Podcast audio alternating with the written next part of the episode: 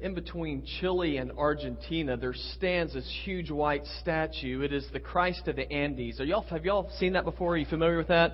Well, it's interesting to me. They, they put that statue there to signify peace between the two countries of Argentina and Chile, and uh, which is a good thing as long as it stands there. There's never supposed to be war. But I find it interesting that the two countries were able to fight still over the statue of Jesus. Now, I am learning more and more that as people, we have the ability to argue and fight about anything. I mean, even Jesus. Yeah, the reason why they were uh, upset or fighting about the statue is Argentina got upset because the statue of Christ, his face is going towards Chile. And so they began to say, well, that's not fair. You know, why is Jesus only, only looking over at Chile and he's got his back to us? Now, they had some serious arguments about this statue until finally a reporter came out. He calmed everybody's nerves by saying, well, it's because Chile needs to be watched over more than we do. And so that soothed everybody over. Now, again, it's, it's interesting to me that we can fight about just about anything. Now, I know some of you say, well, that's not true. I don't like to fight. I don't like to have conflict. And I agree with you. I think most of you don't enjoy conflict as long as everything's going well for you.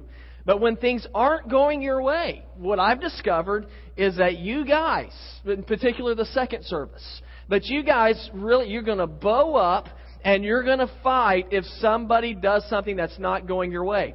I see this all the time when I'm driving. I go down I 77, and it's amazing to me as I drive along about how more and more I'm convinced I am the best driver in the world and I'll be passing somebody, and the car next to me, and I know you've experienced this, when you're trying to pass somebody, have you ever noticed that you'll be going the same speed, and that car will start to creep up? Have y'all noticed that? Those people are from the devil. And so they don't want you to, you know, they don't want you to get by and they start speeding up and you would think it'd be like a 16 and 17 year old kid. And, and I'll look over and it's usually like a, a 70 or 80 year old woman who looks like Aunt Bee. And I'm thinking, what is she doing? And of course, you know, I have to respond. Uh, there ain't no way I'm letting that old lady get, you know, beat me. And so we, we have trouble, we have conflict often. And I'm, I'm discovering that sometimes we, we kind of enjoy it. Now, we're continuing our study through the book of James, and James addresses the subject of conflict in chapter 4. And so if you have your Bible, you can, you can grab it and look with me over in chapter 4. We're going to look in verse number 1 in just a few minutes. But what we're going to see is James telling us there's a lot of different kinds of conflicts that we face. The people in James's day, the conflicts that they were facing are the same conflicts, the same kinds of conflicts that we face today. And so, you know, and we say this all the time. As much as people change, the more, you know, they stay the same. And it's, it's true in our text. And that's one thing that's so great about Scripture. As you look into the Scripture, the teachings that it gives us, that it shares with us, not only good for the people that were being written to in James's day, they're great for us as well. And what we're going to see today is James describing to us several different types of conflicts that we all face in our lives. The question is, how do we handle it? How do we work through it in a godly manner, in a godly way? And so we're going to look in James chapter 4, verse number 1 here in a minute. But the background information again, I know I've told you this for the last several weeks. The, the Jewish, the people being written to were Jewish Christians. They were scattered all throughout the ancient world. Uh, do y'all remember why they were no longer living in Israel? Just we're going to see how how well I've been teaching y'all, and if y'all don't know, I'm going to help you out. Y'all know why? Why were they no longer in Israel? I'm doing a great job of teaching. This is like uh, when I talk to my kids, and I think that I've taught them well, and they they still uh, they they ignore me. I think they know, they're just not going to tell me, and I'm going to just assume that's with y'all. Y'all are just shy today. The reason why the reason why that they were living in different places across the world is because of persecution is because the relationship with Jesus, they got run out of town, so to speak, and so they ended up in all these different nations in the ancient world. And whenever they moved to these new nations, they had challenges they had to face there as well. And the, the new challenges they had to face is they had to fit in.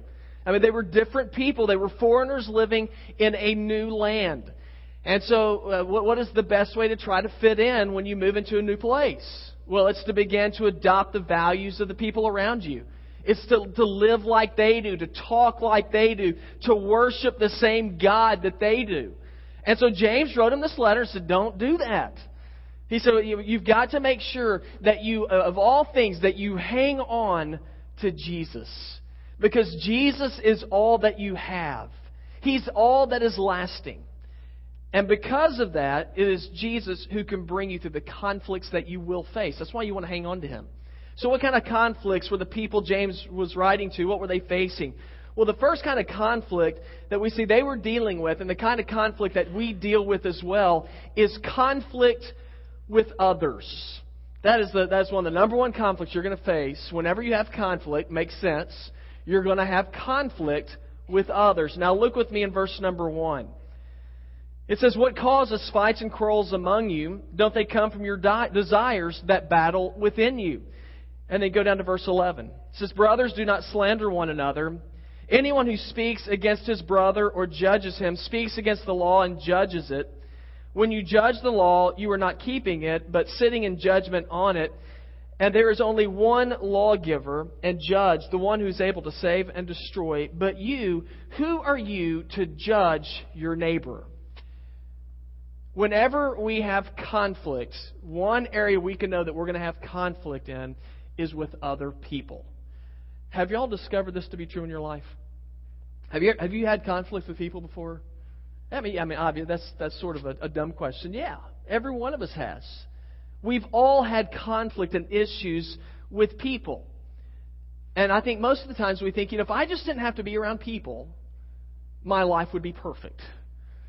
And you know, if I could just uh, if I could just become a hermit, then then my life would be blessed. You know, that I would live the absolute perfect life that there is. Uh, but what I'm discovering is that it, just because I think it would be best for me to be by myself, in a few moments we're going to discover that we can also have conflict with ourselves.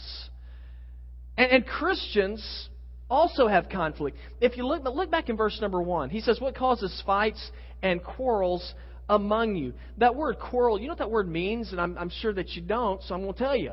The word quarrel, it means war.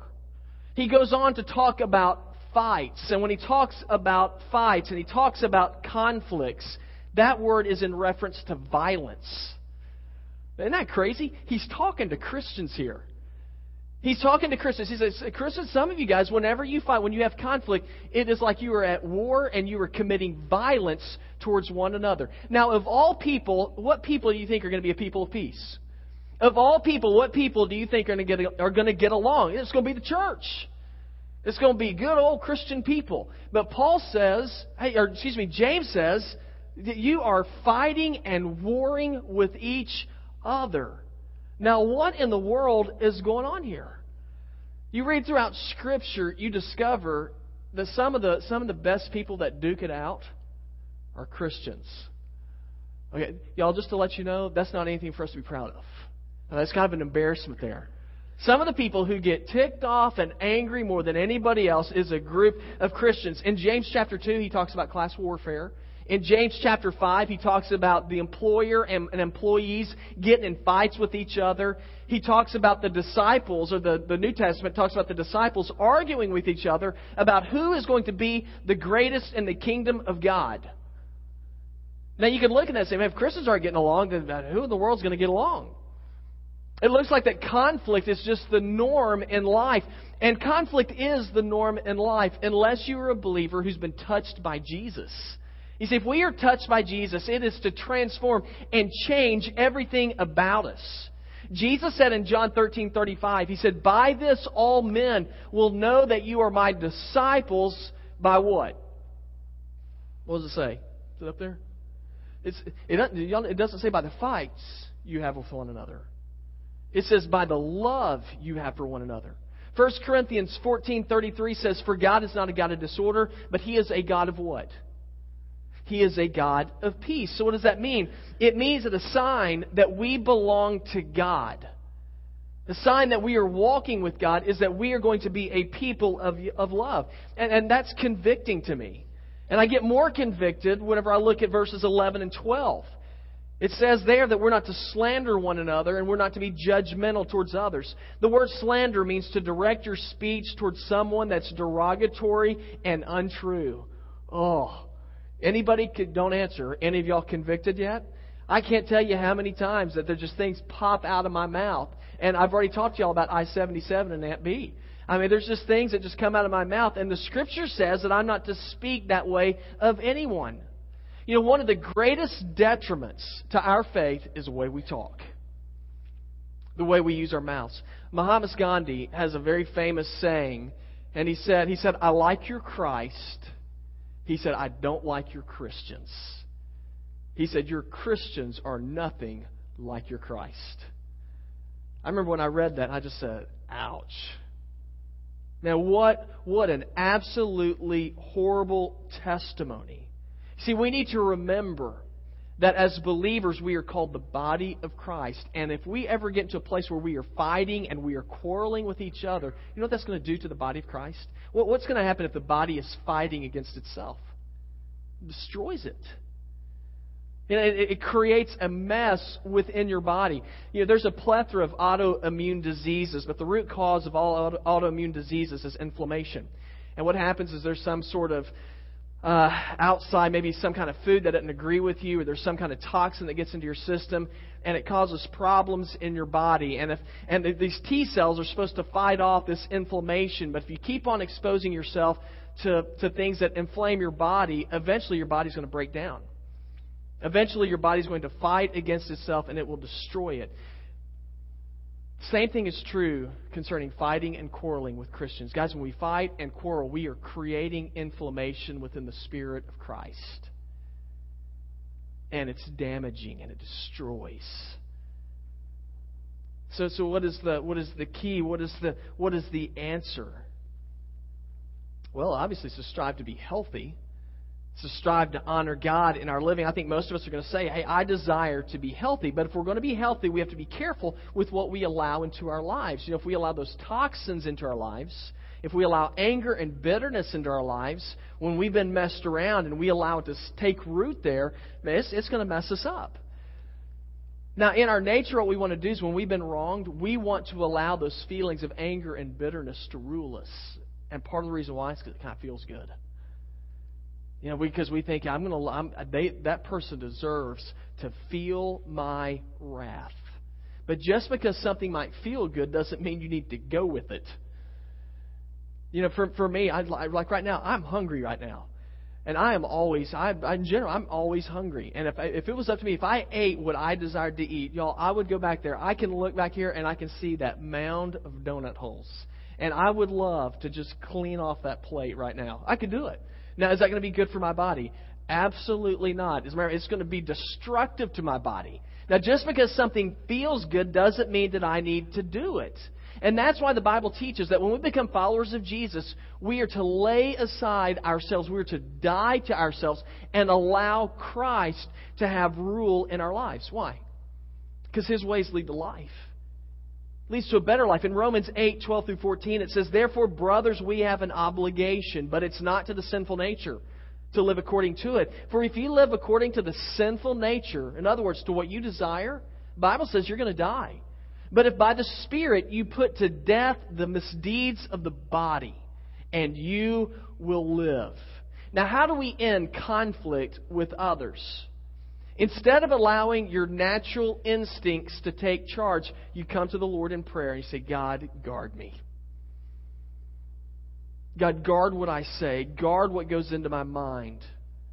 That's why I like uh, James 1:19. I love that verse. It says, "Be quick to listen, slow to speak, and slow to become angry." And I've discovered when I do that, I never regret what I say and I find myself in less conflict. Now, now, what are some of the areas of conflict that we're going to face in our lives? Well, first of all, you're going to deal with conflict with others. Now, this one's kind of interesting. You're also going to deal with conflict with yourself. We have conflict with ourselves. Now, back in verse 1, it says, What causes fights and quarrels among you? What, what causes them? And he answers the question. He says, Don't they come from your desires? That battle within you. You want something, but you don't get it. You kill and covet, but you cannot have what you want. You quarrel and fight. You do not have because you do not ask God.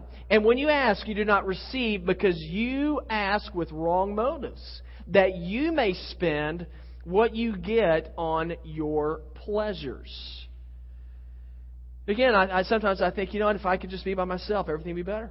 I'd never fight with anybody. I'd, I'd, I would never have any conflict at all.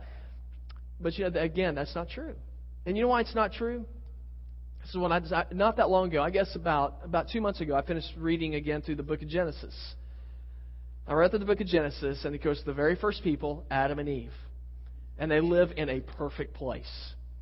They live in the Garden of Eden. I mean, they've got everything they could possibly want or need right there in the garden. God gives them one command don't eat of this one particular tree. They have fellowship with God. Everything is just like you and I would want it to be. And yet, somehow, they found a way to screw it all up. Now, I figure if Adam and Eve can find a way to screw up something that is perfect, guys, let me tell you something. We don't stand a chance. You know, we're not as pure as we like to think we are. I think if I was just by myself, I'd, I'd live a perfect life. He'd say, You're not as pure as you think you are. In Ephesians 2 3, it says, We are by nature objects of God's wrath by nature. In Romans 3 10 through 12, it says, There is no one righteous, not even one. There's no one who understands, no one who seeks God. All have turned away. They together become worthless. There, was, there is no one who does good, not even one.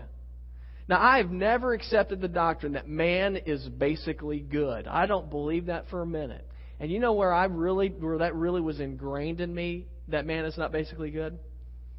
When we had kids when we had kids. You know, when we had kids, now your I know your kids are great. They're not as good as you think they are, but I know your kids are great. Let me tell you something. You and I did not have to teach our children how to be selfish, did we? It just came naturally.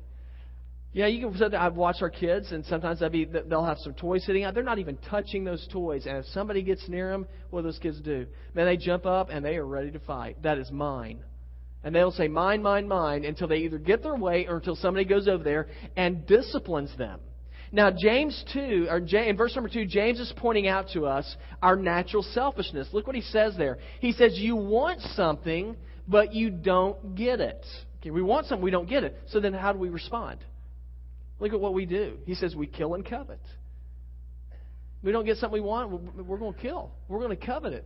He says you quarrel and fight to get your hands on what you want. Sometimes we even try to cover up with spirituality. And we start praying to God, saying, God, I, I need this. Lord, give this to me. And you might say, well, I thought that's what I was supposed to do, and I prayed. And I'm supposed to ask God for things.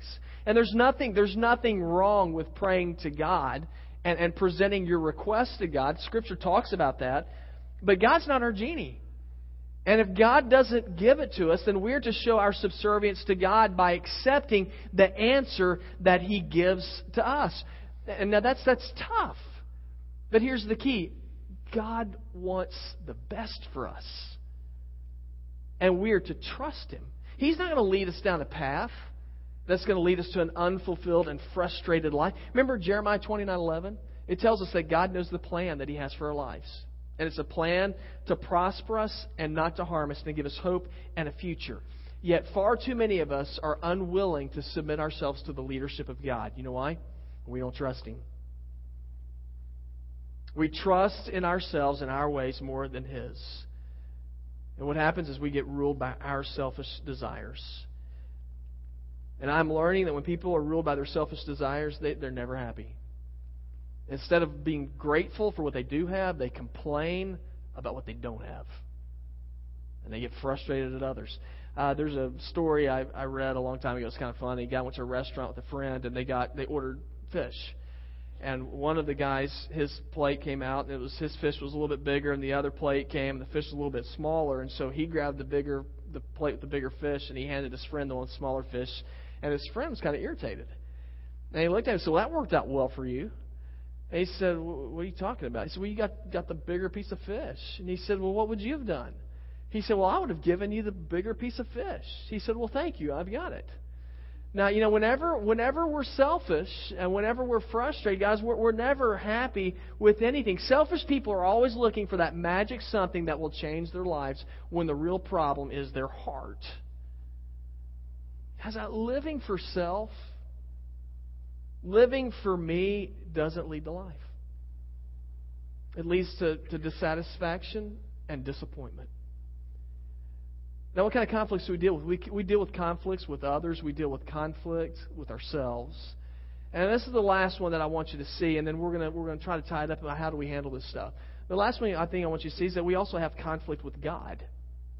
And this is probably the most important one. We, we have conflict with God. If you look down in verse number 4, he man, he, James is very forward here. He, he says, You adulterous people. He said, Don't you know that friendship with the world is hatred toward God? Anyone who chooses to be a friend of the world becomes an enemy of God. Or do you think Scripture says without reason that the Spirit He calls to live in us envies intensely, but He gives us more grace? That's why Scripture says God opposes the proud but gives grace to the humble. Submit yourselves then to God. He says, resist the devil and he will flee from you. Come near to God and he'll come near to you. Wash your hands, you sinners. Purify your hearts, you double minded. Grieve, mourn, and wail. Change your laughter to mourning and your joy to gloom. Humble yourselves before the Lord and he will lift you up. Now, James points out that a lot of us are in conflict with God. Now, why are we in conflict with God? And he says, what happens is we become a friend of the world. You know, the world and God have two very different value systems. And we are friends with the world. We are accepting the value system of this world, ignoring God's value system. And just, just some of the values that the world has that are different to God's, different than God's, is one, one of the values is you know, there might be times in your life when you have to betray other people in order to get ahead.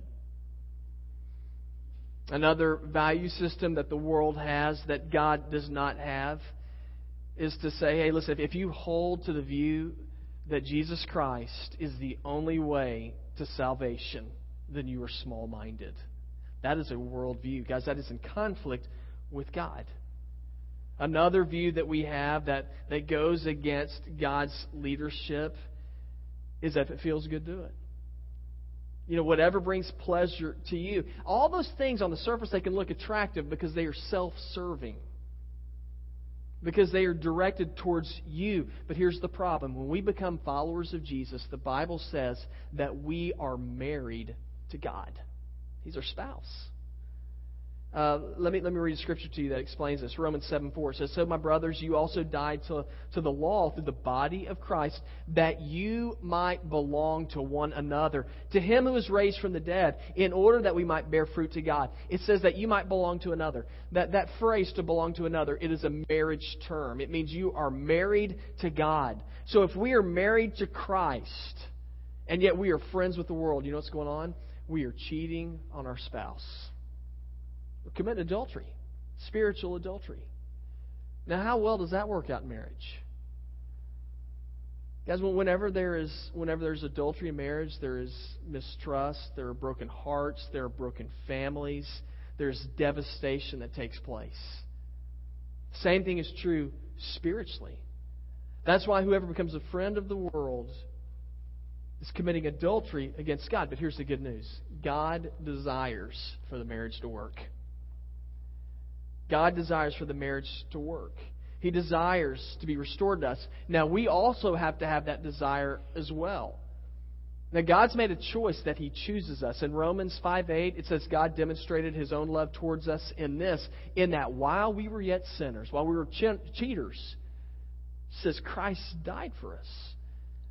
Now, we have a responsibility as well, and that is that we are to choose God. Look at verse number 7. It says we are to submit ourselves to God. That word submit in verse number 7, it means to get into your proper rank. In other words, remember your place. The idea, it's a military term, the idea is like a private going up to a general and giving him orders. Now, that's not going to work very well. When we submit ourselves to Christ, we are understanding our place. God is the general, we are the private. We're going to listen to him. Now, if we don't if we don't pay attention to our rank, then that becomes a foothold that Satan can use to get into our lives in order to destroy our relationship with God. That's why James said, he said, resist the devil. What happens if we resist the devil? We put aside his temptations. It says that he will flee from us. Now, I know a lot of people who make excuses saying, I don't understand why I'm living this way, but it's the devil's making me do it. You know, his pull on my life's too hard. I just can't get away from him. Let me tell you something. If you're a follower of God, that is a bunch of baloney.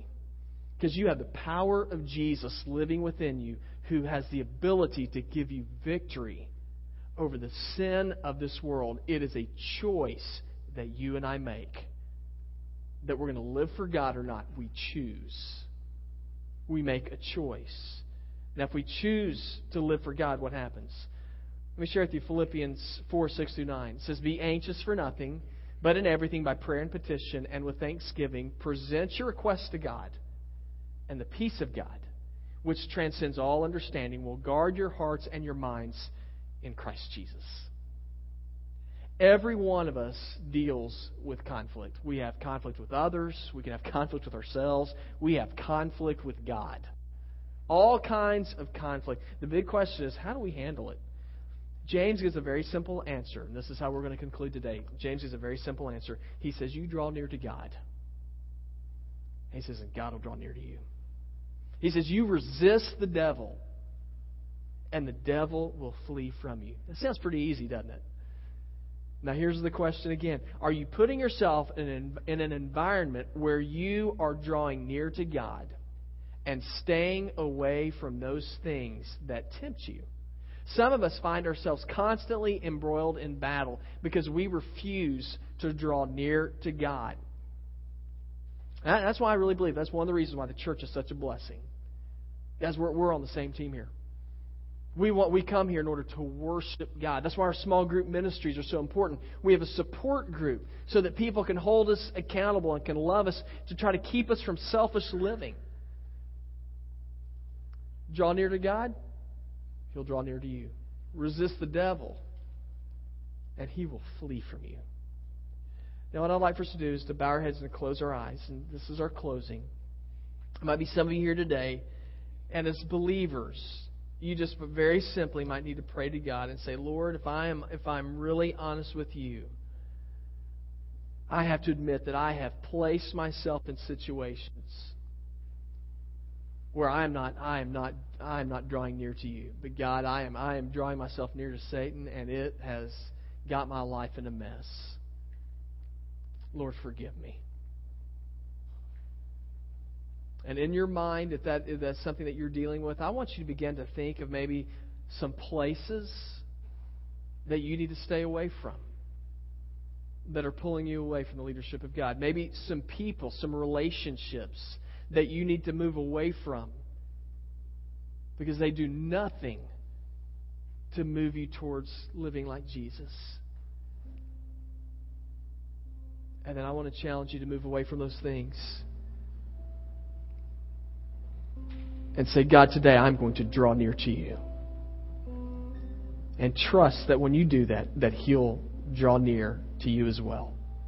Heavenly Father, we are grateful for this for this this time that you've given us. God, I, th- I thank you for your word. Lord, I thank you that you are honest with us, that you let us know, hey, it is in life there's conflict. But God, you give us the key on how to work through conflict, how to have victory over it. And I pray, Jesus, that we will be that we will not be so bullheaded that whenever things occur that irritate us, that we're not going to try to demand victory over people and try to squash people, but God, that we will just simply draw near to you and trust you, God. That you're going to make all things right. God, if anybody knows about conflict and knows about rejection and knows about being you know, being used as a tool by others, it is you. As you went to the cross for us in complete innocence, and you did it freely and willingly because, God, you knew it would change our lives. And I pray these things in Christ's name. Amen.